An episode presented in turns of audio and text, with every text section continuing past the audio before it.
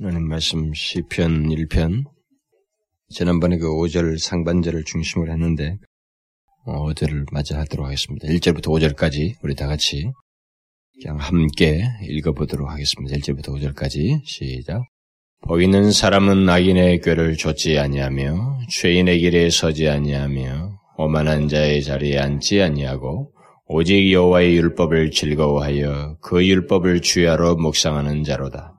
저는 시냇가에 심은 나무가 시절을 쫓아 과실을 맺으며 그 잎사귀가 마르지 아니함 같으니 그 행사가 다 형통하리로다.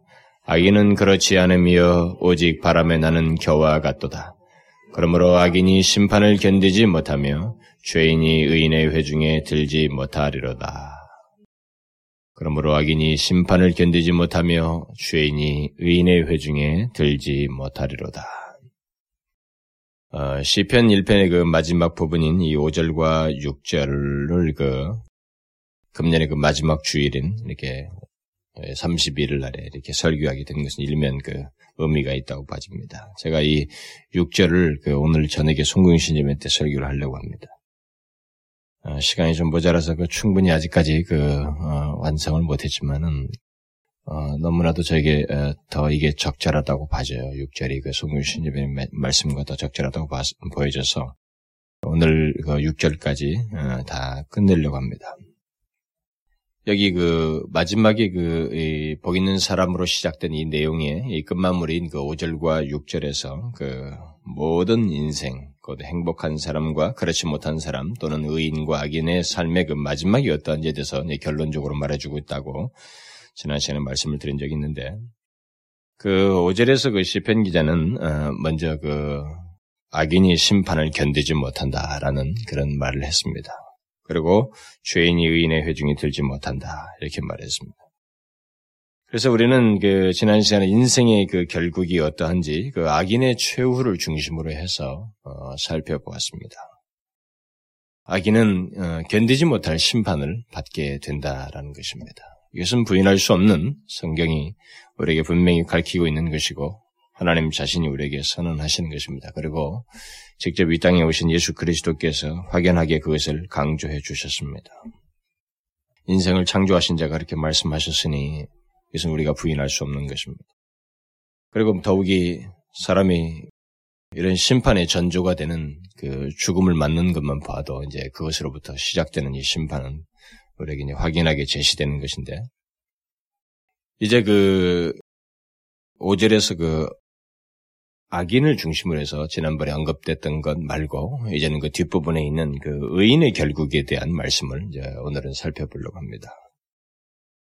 이 5절에, 5절이 그 악인을 중심으로 해서 인생의 결국을 말하고 있습니다만은, 시편 기자는 이 5절 안에서도 그 의인의 결국에 대해서, 어, 간단하게 언급해주고 있습니다. 그것은 의인의 회중이라고 하는 말을 통해서 우리에게 말을 해주고 있습니다.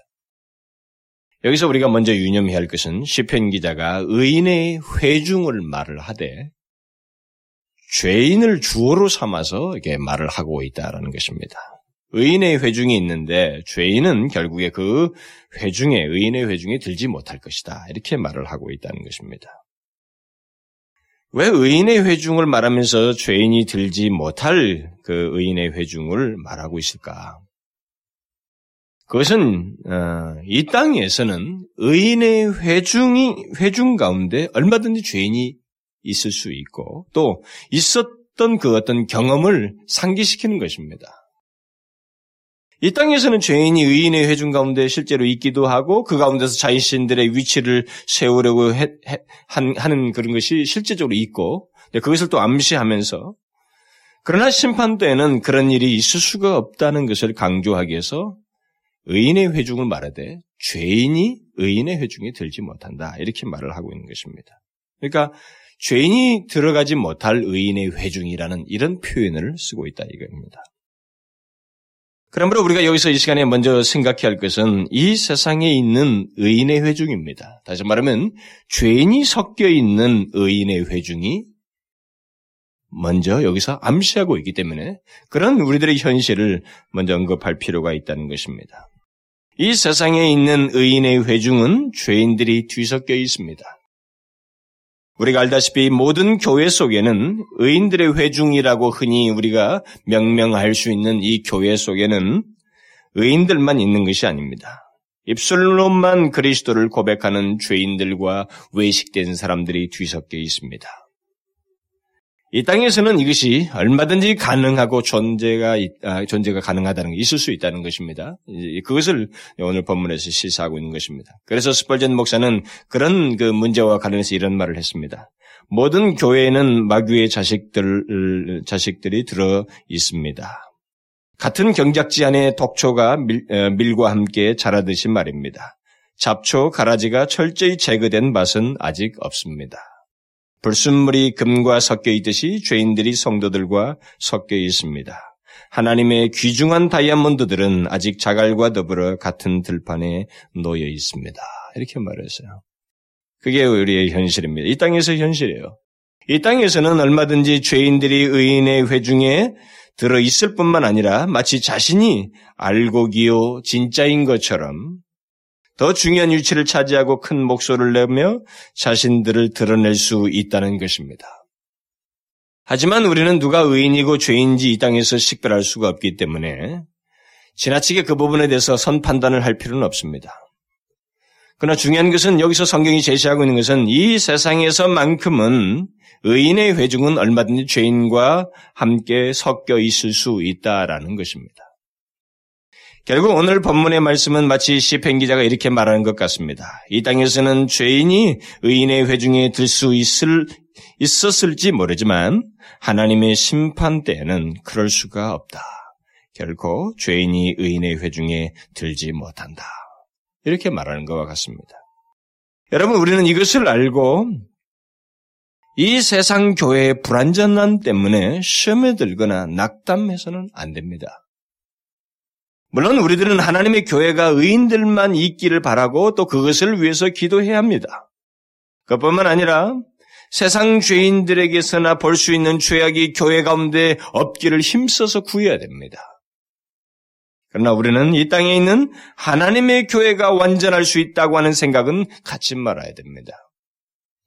그것을 신앙적으로 이해하고 우리는 반응해야 됩니다. 그럴 수가 없다는 거죠.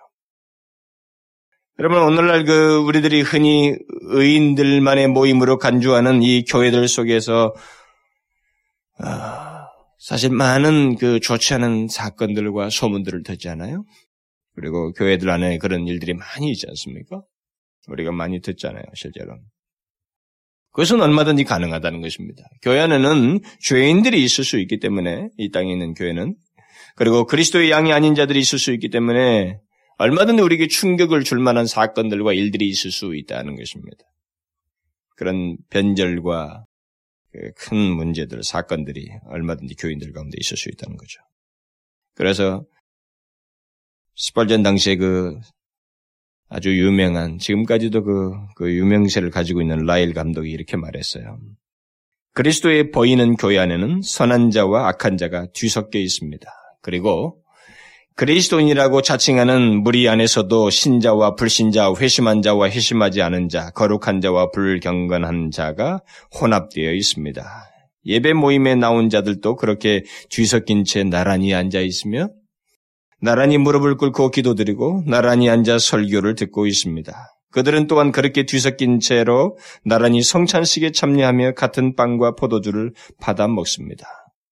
제 아무리 통찰력이 뛰어난 목사라 할지라도 집회에 나온 모든 사람들의 마음을 다 읽을 수는 없습니다. 누가 등잔에 기, 름을 채워 놓은 자이고 누가 그렇지 않은 자인지 누가 신앙을 고백하면서도 동시에 은혜가 있는 자이고 누가 신앙을 고백하지만 은혜가 없는 자인지 또한 누가 하나님의 자녀이고 누가 마귀의 자식인지 알 수가 없습니다.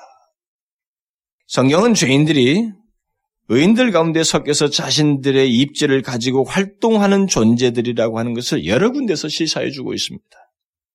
양과 염소, 곡식과 가라지, 이런 비유들이 이제 그런 대표적인 것입니다. 그러니까 별 구별이 없이 한동안 계속 같이 있다가, 함께 있다가, 마지막 어느 시점에서 주인에 의해서 구별된다라는 것입니다. 결국은 어느 시점까지 그들이 계속 같이 있다는 것입니다. 그 의인의 회중 한 무리 안에 그 같이 공존하고 있다는 오늘 본문에서 말한 것처럼 죄인이 섞여 있는 의인의 회중으로서 어느 동안은 존재해 있다는 것입니다. 이런 것을 아주 극, 극명하게 보여주는 아주 좋은 예수님의 말씀이 그 마태복음 7장에 나오는 얘기 아닙니까?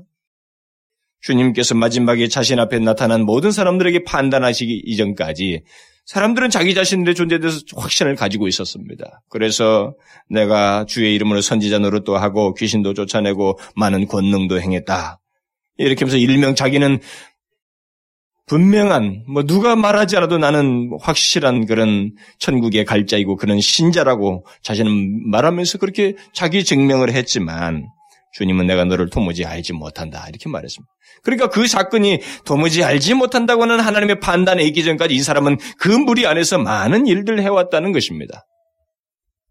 그렇다면 최종적으로 구별되기 이전까지 죄인은 의인의 회중 가운데서 어떤 모습을 가지고 있는가라는 거예요. 그렇게 같이 공존할 수 있다 그러면 도대체 그, 그 의인의 회중 안에 있는 죄인은 어떤 모습으로 있기에 그게 가능할까? 오늘 본문을 비롯해서 많은 성경 구절이 시사하는 것처럼 그들은 자신들을 의인으로 여긴다는 것입니다. 똑같이. 똑같이 의인의 회중의 안에서 다 자기도 의인으로 여기면서 같이 행세를 한다는 것입니다. 자신들을 전혀 죄인이라고 생각을 하지 않는다는 것입니다. 그래서 여러분, 기독교의 메시지의 첫 출발이 무엇이냐면 자신들이 하나님 앞에서 깊은 죄인이라는 것을 의식했는가라는 거예요. 구원을 받아야만 하는 존재라는 것을 깊이 의식했는가? 그래서 예수 그리스도로 말미암은 의를 덧입었는가? 이 문제를 굉장히 중요하게 따지는 것입니다. 죄인에 대한 의식이 없는 사람이 그들을 의인이라고 부를 수가 없다는 것입니다. 그런데 이 가짜 의인, 죄인인 사람은 죄인인 것을 의식하지 않았으면서도 계속 의인 가운데서 자신을 의인으로 여기면서 행세를 한다는 것입니다. 그리고 의인으로서 일을 하고 위치를 차지한 채 오랜 세월 동안 같이 그들과 보낸다는 것입니다. 주님의 최종적인 판단이 있기 전까지.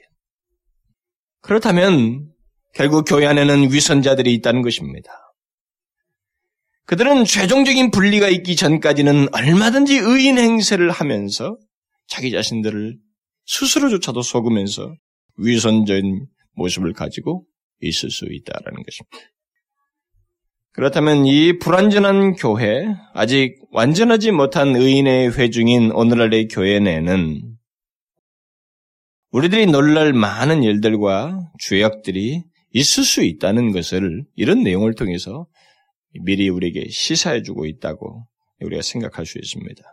제가 앞에서 이 땅에 있는 하나님의 교회가 완전할 수 없다는 것을 신앙적으로 이해하고 받아들여야 된다는 말을 내가 잠깐 했는데 여러분 그것은 어, 제가 아주 주, 그 의미를 담고 하는 말입니다. 이 땅에 있는 하나님의 교회가 완전할 수 없다는 것을 상식적으로 받아들일 게 아니라 신앙적으로 이해해야 됩니다. 신앙적으로 이해하지 못하면 이 사람들이 이 문제를 가지고 극복을 못합니다. 의외로.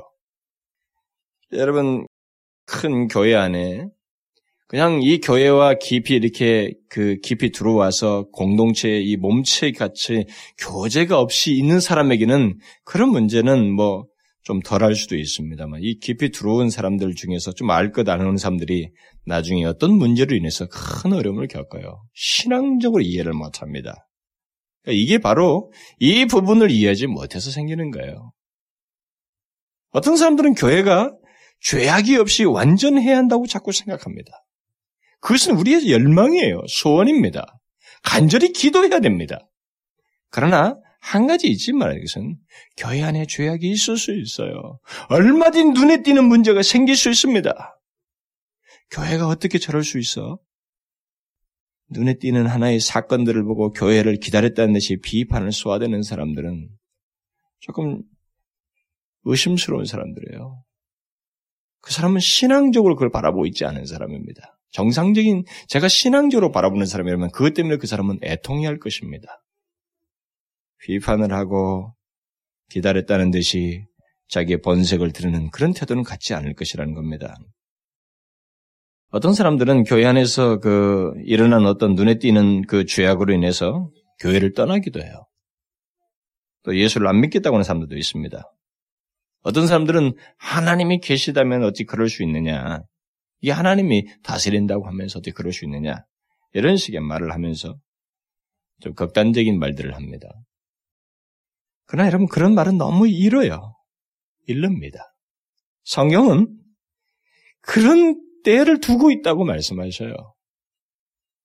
오늘 본문도 그걸 시사하고 있고 결국 어떤 식으로든 하나님을 등진다면 이런 문제를 가지고 신앙적으로 바라보지 못하고 오늘 본문같이 이렇게 이 세상에 있는 그 의인의 회중이라고 하는 것은 죄인이 섞일 수 있다고 하는 이 사실을 바르게 신앙적으로 이해하지 못하고 등을 돌린다면 불신앙적인 태도를 갖는다면 바로 그런 태도를 통해서 그 사람은 의인의 회중에 들지 못하는 사람이라고 스스로 입증하는 것입니다. 자신은 실제적인 그 의인의 회중이 아니라고 하는 사실을 입증하고 있는 겁니다. 여러분, 의인은 성경에서 말하는 의인은 환경에 의해서 신앙을 갖는 존재가 아닙니다. 성경에서 말하는 의인은 하나님과의 관계 때문에 자신의 존재가 규명된 사람입니다. 신약에서 말하는 의인은 결국 그것을 예수 그리스도의 십자가로 말미암아 의를 덧입음으로써 의인된 사람이에요. 결국 그리스도와 연합돼서 된 존재거든요. 거기에 자신의 존재가 모든 존재의 가치가 거기서 다 결정난 겁니다. 그렇기 때문에 환경에 의해서 지배받는 게 아닌 것입니다. 그것에서 신앙 유무를 말하는 것이 아닌 것입니다. 의인은 곧 그리스도인은 눈에 보이는 교회 형편 때문에 예수를 믿는 것이 아닙니다.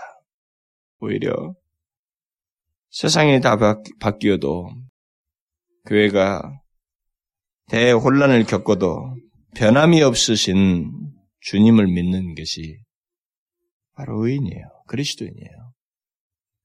만일 누가 교회 문제로 예수를 믿겠다 안 믿겠다고 한다면 그 사람은 사실 그리스도인이 아닙니다. 죄송한 말이지만 그는 의인의 회중에 들어있는 자가 아니라는 것을 스스로 말하는 것입니다. 여러분 기억하십시오. 이 땅에 있는 의인의 회중은 자칭 의인으로 생각하면서 그 가운데 있기를 원하는 자들이 있기 때문에 달리 말해서 아직 죄인들을 의인의 회중에 들지 못하게 하시는 하나님의 분리 작업이 최종적으로 있지 않았기 때문에 뒤섞여 있어요. 그래서 문제가 있을 수 있고 충격적인 죄악이 있을 수 있습니다. 충격적인 죄악이 있을 수 있어요. 그러나 오늘 본문에서 이 시편 기자는 악인이 심판을 받을 때 그들은 더 이상 더 이상 이 세상에서는 그게 가능했지만 하나님께서 심판하실 때 더 이상 의인의 회중에 들지 못하게 된다라고 말하고 있습니다. 악인은 심판을 견디지 못하며 의인의 회중에 들지 못한다. 결국 하나님께서 심판 때 하시는 중요한 일 중에 하나가 여기에 지금 언급되고 있는데 그것은 의인의 회중을 죄인들로부터 완전히 분리시키는 일이라는 것입니다. 이게 심판 때 있을 아주 중요한 일입니다. 아담 이래 온 인류가 가장 충격을 받을 만한 일이 있다면 그또 충격받는 날이 있다면 바로 이 분리가 있게 되는 날입니다. 이건 정말로 엄청난 날이죠. 하나님께서 심판하시되 가장 충격적인 순간은 다른 게 아니에요. 사람을 둘로 결정적으로 나눠버린다는 것입니다. 이 세상이 존재한 유래 우리 인간들은 서로 사람들을 이렇게 구분해 왔습니다만은 뭐 여러, 여러, 가지로 구분을 하잖아요. 한 사회 속에서는 뭐 이런 계층, 뭐 이런 저런 계층을 구분하게 되고 또 크게는 나라와 민족 사이 구분을 가능하게 되고 더 크게는 뭐 인종을 쳐서 백인종이냐고 흑인종이냐 화인종을 따지고입니다만은 이런 많은 구분들이 우리 사회 속에서는 있지만 하나님의 심판 때는 딱 한 가지 구분만 생깁니다. 그것은 두 개의 그룹이에요. 두 개로 분리시키는 대분리의 역사가 그때 있게 됩니다. 하나님은 이미 사람들을 두 부류로만 보시고 또 실제로 그것에 의해서 한편에서는 심판을 한편에서는 구원을 주시는 일을 역사 속에서 해 오셨어요. 지금도 하나님의 시각은 그렇습니다. 여러분 성경이 보다시피 성경이 의인과 악인으로 두 그룹으로만 성경이 구분하잖아요. 결국 그것은 하나님의 시각이 그렇다는 것입니다. 근데 그것을 실제로 보여오셨어요, 역사 속에서요. 한편에 대해서는 심판을, 한편에서는 구원을 주시는 일을 이렇게 해왔습니다. 그러니까 장차 있을 궁극적이고 영원한 그 단 한 번의 그 심판이 무엇일 것인지에 대해서 예시적으로 이렇게 보여주신 것들이 있었습니다. 여러분들이 알다시피 그 노아의 홍수 심판 같은 것이 그렇지 않습니까? 그때 하나님께서 사람을 어떻게 나누셨어요? 분리시켰습니다. 방주 안에 있는 사람과 그 밖에 있는 사람이에요. 이 숫자적인 대비는 둘째 치고라서 사람을 그냥 둘로 나눠버린 것입니다. 그래서 한쪽은 구원하고 한쪽은 멸망하는 것입니다. 일종의 하나님께서 분리를 시키신 거죠. 또 소돔과 고무라성이, 고무라성이 멸망할 때도 마찬가지입니다. 이쪽 다수를 놔두고 구원할 소수를 분리시켜서 이쪽을 멸망케 하고 분리시킨 이들을 하나님께서 살리시는 일을 하셨던 것입니다. 또 주님께서 하셨던 그 그물의 비유 같은 것도 대표적인 이런 사실을 이제 장차 있을 것을 사건, 과거에 있던 사건과 그 병행적으로 설명을 해주는 것입니다. 그물 비유가 뭡니까? 어부가 물을, 그물을 쳐서 고기를 거뒀습니다. 이 어부에게는 고기가 두 개밖에 안 보이는 것입니다. 두, 두 종류밖에. 자기가 지금 상품 가치가 있고 먹을 수 있는 그거 한 거, 그거 쓸 것만 딱 걸고 나머지는 버리는 것입니다. 고기를 두 개로밖에 안 나눈다는 거죠. 그래서 그물 비유를 하신 것입니다. 열처녀 비유도 마찬가지입니다. 슬기로운 다섯 처녀가 결국은 혼인잔치에 참여하고 참여하지 못한 다섯 처녀가 있었다라는 거예요. 거기에 중간, 중간 존재가 없습니다. 또 양과 염소로 심판을 하실 때도 하나님께서 이 편에 양을 저 편에 염소를 구분하시는 일을 하셨습니다. 하신다는 거죠. 이 세상에서는 제3의 선택이라는 것이 얼마든지 있을 수 있어요. 또 제3의 그룹이라는 거 하는 것이 우리의 그 논리상으로 또 우리들의 태도상에 있어서 가능할 수 있습니다. 다시 말하면 하나님도 믿고 세상도 쫓는 이런 제3의 그룹을 우리가 가질 수 있습니다. 그러나 그때에는 오직 두 그룹만 존재한다는 것입니다. 하나님께서 오직 두 그룹으로만 사람을 나누어서 정확하게 분리시킨다. 대분리를 시킨다는 것입니다. 우리는 이것을 가만히 생각해 봐야 돼요. 묵상해 봐야 됩니다. 이 세상에서 통용되던 모든 혼합과 뒤섞임이 마침내 오직 두 그룹으로만 완벽하게 분리되는 정확한 구분이 하나님의 손에 의해서 있게 된다는 것입니다. 이게 얼마나 충격적인 순간일까? 그동안 하나님을 믿었든 안 믿었든 이 땅에 태어난 모든, 태어났던 모든 인류가 다이 자리에서 두 그룹으로 나뉘게 된다는 것입니다. 그런 분리의 심판은 정말로 모든 인류를 향해서 행해진 그 하나의 사건이기 때문에 상상할 수 없는 순간인 것입니다. 또 여하튼 대분리의 심판이 인류가 존재한 일에 오직 한 번밖에 없는 순간이거든요. 성경 그렇게 말하고 있고 딱 한 번밖에 없는 대사건, 대분리 사건입니다. 그때의 분리가 결국 영원한 분리를 이제 가져오게 되는 것입니다. 그랬을 때 이런 분리는 상상할 수 없는 문제예요. 정말 엄청난 일입니다. 그 이후로 이 두 그룹은 영원히 만날 수 없게 되는 것입니다.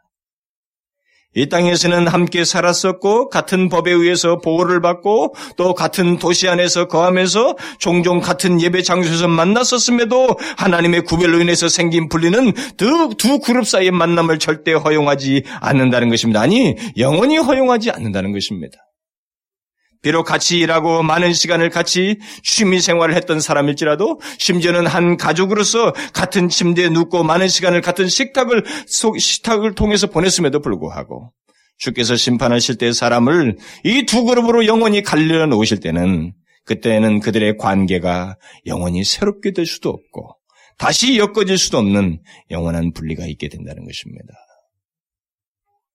오늘날 좀처럼 믿기지 않는 혼돈과 뒤섞임이 교회 안에 있고 가족과 사람들과의 관계 속에 있을 수 있습니다만은 하나님은 완전히 복되고 완전히 깨끗한 그리고 어떤 하나의 오류와 흠도 없는 그런 완전한 의인들의 회중을 그 죄인들로부터 분리하셔서 대분리의 일을 마침내 하신다는 것입니다.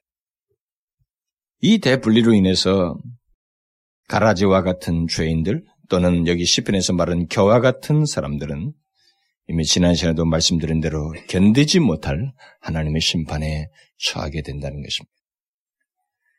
우리는 이 부분에 대해서 악인들이 처하는 그 심판에 대해서 충분히 지난 시간에 살펴보았습니다. 이제는 의인들의 결말입니다.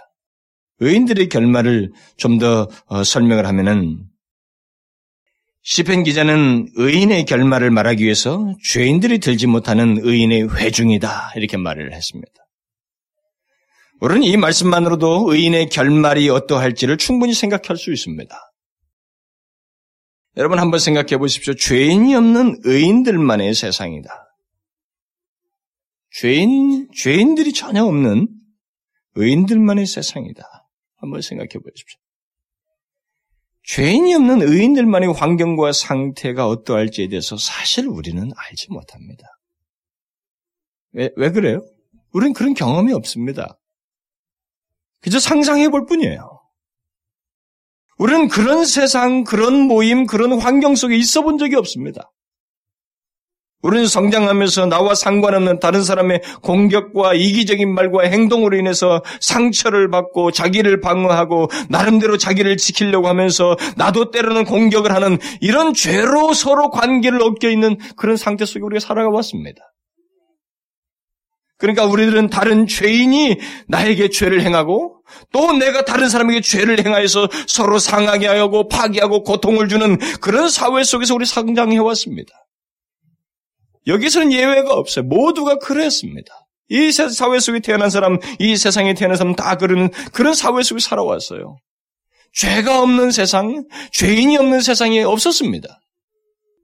그런데 죄인들이 제거되는 의인들만의 세상을 여기서 말하고 있습니다. 의인의 그런, 그런 가운데 허락되는 의인의 결말. 이 결말에 대해서 다른 것을 생각하기에 앞서서 죄와 죄인이 없는 의인들만의 세상이라는 것이 어떻겠느냐라는 거예요. 그 어떤 제약이나 방해가 없이 참된 행복을 누릴 수 있는 상태. 그리고 영원하신 하나님의 완전하심 아래서 영원토록 그와 함께 복을 누릴 수 있는 완전한 상태를 지금 제시하는 것입니다. 의인의 회중이라고 하는 것입니다. 더 이상 참된 행복을 방해하는 죄와 죄인이 없다. 이것은 사실 우리가 충분히 상상할 수는 없지만 이건 그야말로 완전한 상태를 얘기하는 것입니다.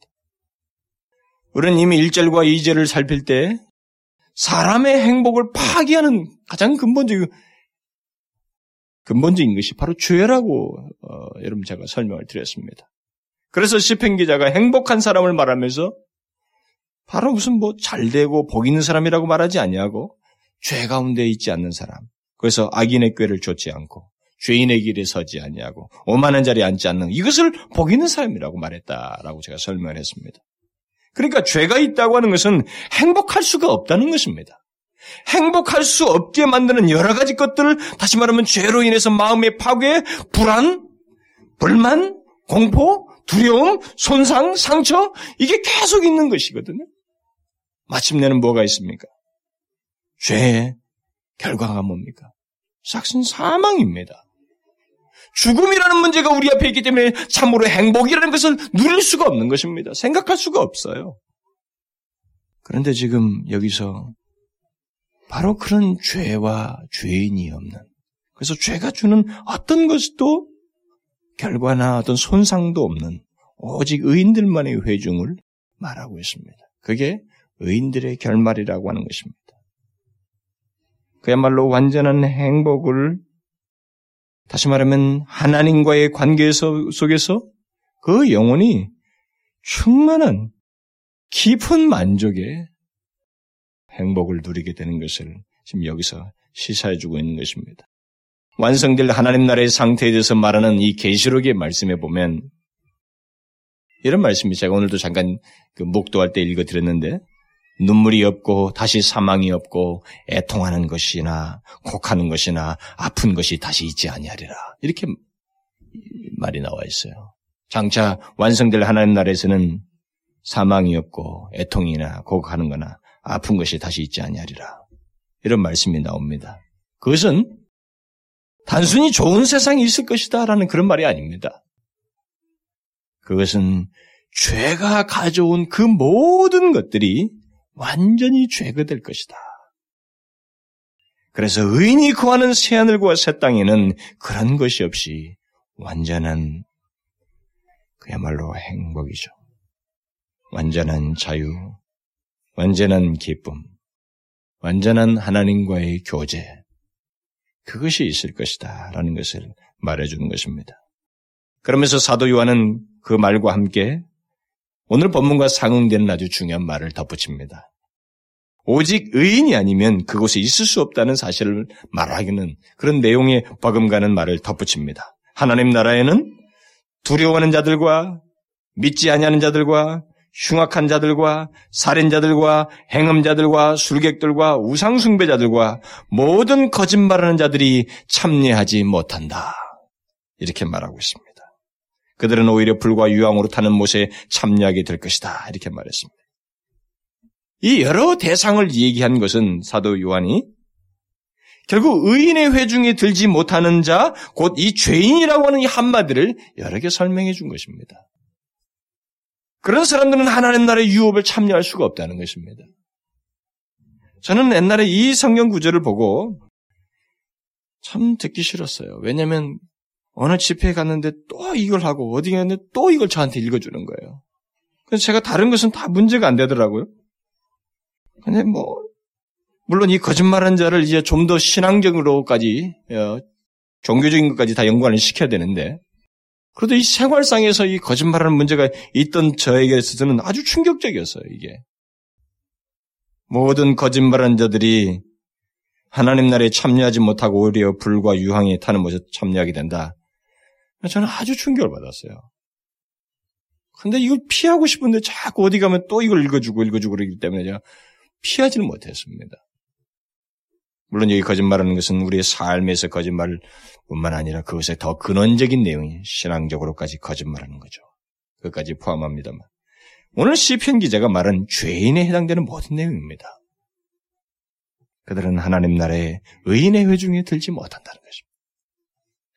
여러분 죄와 죄인이 없다는 것, 곧 죄가 주는 모든 결과로부터 자유롭고 완전한 상태에 있게 된다는 것이 무엇이 의미하는지 우리는 아마 충분히 상상의 날개를 펼 수 있습니다.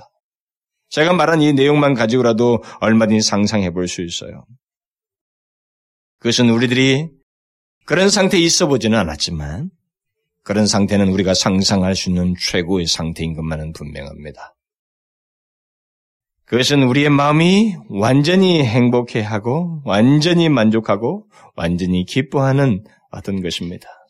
여러분 환경이 아무리 탁월해도 내 마음이 완전히 행복해 한다는 것은 이건 쉽지 않아요. 없습니다. 완전히 기뻐하고 그리고 이것을 계속 지속한다는 것을 영원토록 지속한다는 것은 이 세상에 없어요. 우리는 그런 걸 없습니다. 경험해보지 못했습니다. 완전히 행복하고 완전히 만족하는 것을 우리는 경험해보지 못했습니다. 마음이 완벽하게 기쁘고 만족하며 행복한 적이 비록 없지만 하나님께서는 대분리와 함께 의인들을 바로 그런 상태에 있게 하신다는 것입니다. 그야말로 영원히 행복한 사람, 영원히 복 있는 사람으로 있게 하실 것이라는 겁니다. 그러면 바로 그 의인의 회중이 들어갈 사람은 누구이냐는 거예요.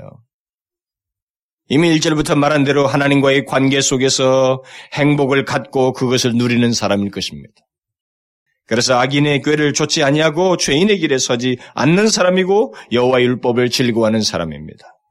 한마디로 말해서 예수 그리스도로 말미암아 의롭다 함을 얻어 오직 하나님 안에서 만족하며 즐거워하는 사람일 것입니다. 이 세상에서 어떤 신분을 가지고 얼마 동안 살든 이 땅에 사는 동안 예수 그리스도를 믿어 의롭다함을 얻은 자요. 그래서 오직 그분 안에서 행복을 발견하고 그것을 누리다가 간 사람이면 그들은 모두 의인의 회중에 들어가는 사람들입니다. 그 이상의 설명을 할 수가 없어요. 어떤 특별 특징 지을 수가 없습니다. 이 의인의 회중 가운데는 성경에 기록된 두드러진 인물들을 비롯해서 우리가 알지 못하는 수많은 사람들이 다 포함될 것입니다. 근데 그들에게서 공통적인 것은 자신들의 의로 가는 것은 아닐 것입니다. 다 하나님과의 관계에서 하나님의 의를 덧입은 것이죠. 예수 그리스도의 의를 덧입은 사람들. 예수 그리스도 안에서 생명의 보화를 발견하고 그것이 참된 행복인 줄 알고 다른 것을 모두 버려두고 그것을 쫓아서 살았던 사람들. 바로 그 사람들이 이 의인의 회중에 들어갈 것입니다. 앞서간 믿음의 족장들과 선지자들과 사도들과 그리고 수많은 순교자들, 선교사들, 종교교육자들, 정교도들, 그리고 온 세상 각지에서 진실한 그리스도인으로 살다간 많은 사람들, 곧 하나님께서 택하신 모든 사람들이 한결같이 예수 그리스도로 말미암은 의를 덧입고 그 회중 가운데 모이게 될 것입니다. 거기는 전혀 죄와 죄인이 없는 그야말로 하나님께서 의롭다 하신 자들만 있게 되는 그런 모임 회중을 말할 것입니다. 바로 그 모든 의인들이 다 만나서 참된 행복을 공유한다는 것은 우리가 생각만 해봐도 이것은 흥분되는 일이에요.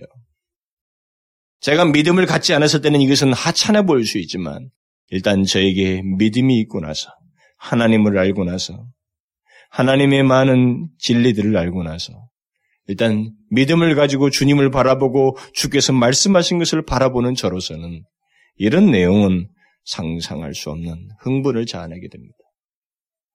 성경은 대불리를 통해서 이와 같은 일이 있을 것이라고 분명히 말하고 있어요. 의인의 회중이 있다는 것입니다. 그래서 라일 감독은 바로 그런 영광스러운 모임을 생각하면서 이런 말을 했습니다. 앞서간 모든 믿음의 선진들, 곧 그들이 한 말과 한 일들에 대해서 읽는 것이 즐거운 일이었다면 그들을 직접 만날 때는 얼마나 기쁠까요? 그들에 대해서 듣고 그들의 모양을 쫓아 사는 것이 유익한 일이었다면 하물며 그들과 더불어 직접 이야기를 나누고 물어볼 수 있게 될 때는 얼마나 더 아름답겠습니까? 아브라함과 이삭과 야곱으로 더불어 앉아 그들로부터 성경 없이 그들이 지킨 신앙 이야기를 듣는 것. 모세, 사무엘, 다윗, 이사야 그리고 다니엘과 함께 대화하며 그들이 장차 오실 그리스도를 어떻게 믿을 수 있었, 있었 는지를 듣는 것. 또 바울과 나사로, 마리아와 마르다와 함께 담소하며 주님께서 그들에게 해주신 놀라운 일들에 대한 이야기의 귀를 기울이는 것. 이런 모든 일이 있게 될 그 모임을 생각할 때 실로 가슴이 벅차지 않을 수 없습니다. 그리스도의 재림과 그리스도의 백성들의 공적인 모임에 대해서 행복하고 기쁘고 즐겁고 벅차오르는 기대를 전혀 갖지 못하고 있는 사람이 있다면 그는 자신이 참된 그리스도인인지 그리고 조금이라도 은혜를 가지고 있는지 의심해 볼 여지가 있는 사람입니다. 라고 말했습니다. 그러므로 저는 이 시간에 여러분들에게 한 가지를 어, 확인하, 어, 좀 질문과 권면을 드리고 싶습니다. 여러분들은 장차 있게 될 어, 성경에서 말하는 그리고 예수님께서도 직접 그런 것과 관련해서 더 많은 말씀을 해주셨는데 장차 있게 될 이 의인의 회중에 대해서 여러분들은 기대와 음? 어떤 벅차오르는 기대와 분명한 믿음을 가지고 있습니까? 만약 그렇다면은 그 사람은 이 땅에서부터 하나님 안에서 행복을 발견하고 곧 악인의 꾀를 좇지 아니하고 여호와의 말씀을 즐거워하는 사람일 것입니다. 만일 이 내용이 없이 단순한 기대를 간다는 것은 넌센스입니다. 몸이 의인의 회중 가운데 교회 안에 있다고 해서 의인의 회중에 들어가는 것은 아닙니다. 의인의 회중에 들어갈 사람은 이 땅에서부터 분명히 예수 그리스도를 믿어 의롭다함을 얻어야만 하는 것입니다. 여러분, 우리는 대분리의 역사가 앞에 있음을 기억하고 단순히 나는 의인의 회중에 들어있을 것이다 라고 이게 막연하게 생각하지 말고 분명히 예수 그리스도 안에서 그의 의를 덧입은 덧입고 오늘도 내가 그리스도 안에서 진실로 악인의 꾀를 쫓지 아니하고 여호와의 말씀을 즐거워하며 참된 행복 안에서 만족하고 있는지 여호와의 여호와의 은혜 안에서 내가 만족하고 있는지 한번 이것을 진지하게 물어볼 필요가 있습니다. 저는 이런 부분에 대해서 제 권면을 드릴 수도 있지만 이 앞선 믿음의 선배가 남겨준 글을 여러분들에게 인용함으로써 더 어, 권면을 대신하고 싶습니다. 이 라일 감독이 자기 진단을 할 수 있는 아주 좋은 권면의 말을 그의 그 내용 속에 담겨주고 있어요. 저는 이런 내용을 놓치고 싶지가 않습니다. 라일 감독은 먼저 하나님의 집에 들어갈 가능성이 있는지 알고 싶은 사람을 위해서 자신의 영혼의 상태를 살필 수 있는 한 가지 간단한 질문을 자문해 보도록 이렇게 권면하고 있습니다. 여기 이 세상에서 어떤 종류의 모임을 가장 좋아하는지 또는 하나님의 백성의 집회를 참으로 좋아하는지 자문해 보십시오. 이것이 바로 영혼의 상태를 알아보는 시금석입니다. 땅에서 참된 그리스도인들의 모임을 기뻐하지 아니하는 자가 어떻게 하늘에서 참된 그리스도인들의 모임을 기뻐할 수 있겠습니까? 세속적인 모임들만을 사랑하고 이 땅에 있을 때 예배를 지루하게 여기는 자가 어떻게 성도들만으로 이루어진 무리와 조화롭게 교제할 수 있겠습니까? 그것은 터무니없는 일이요. 결코 있을 수 없는 일입니다. 세상에서의 우리의 취향은 우리의 마음 상태를 가장 잘 드러내주는 틀림없는 증거입니다. 여기에서의 우리의 마음 상태는 내세에서 지내게 될 마음 상태를 엿보게 해주는 확실한 징조입니다.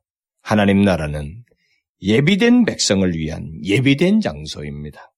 땅에서 죄인들의 모임만을 좋아하는 자가 하늘에서 성도들과 함께 모이기를 바란다면 그는 자신을 속이고 있는 것입니다. 그러한 상태요, 그런 상태를 살다 음, 죽는 자는 마지막 날에 깨어나서 차라리 나지 않았음이 더 좋았으리라고 외치게 될 것입니다. 그러나 당신이 참된 그리스도인이라면 미래에 대한 즐거운 기대를 자주 상기하라고 권하고 싶습니다. 좋은 일들이 곧 올 것입니다. 구속이 가까이 다가왔습니다. 머지않아 죄악의 밤이 지나갈 것이요 구원의 날이 곧 밝아올 것입니다. 잠시 후면 당신이 사랑하고 믿는 분이 오실 것이요 오시되 지체하지 않고 오실 것입니다. 그가 강림하실 때 그는 죽은 성도들을 함께 데려오실 것이요 살아있는 성도들을 변화시키실 것입니다. 그러므로 그날을 내다보십시오. 그 모임의 날이 곧 올 것입니다. 그는 또 말합니다.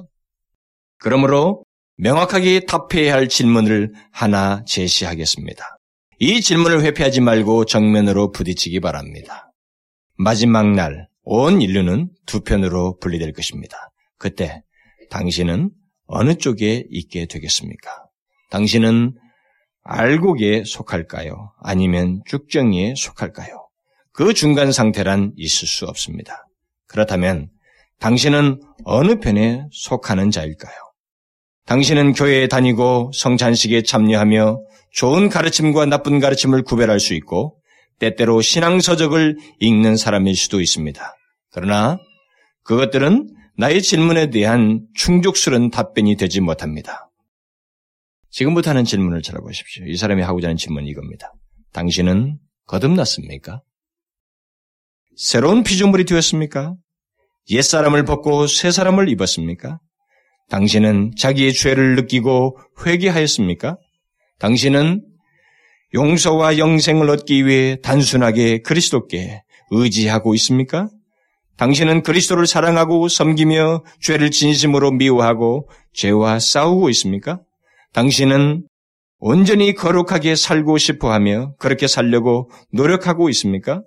당신은 세상으로부터 나왔습니까?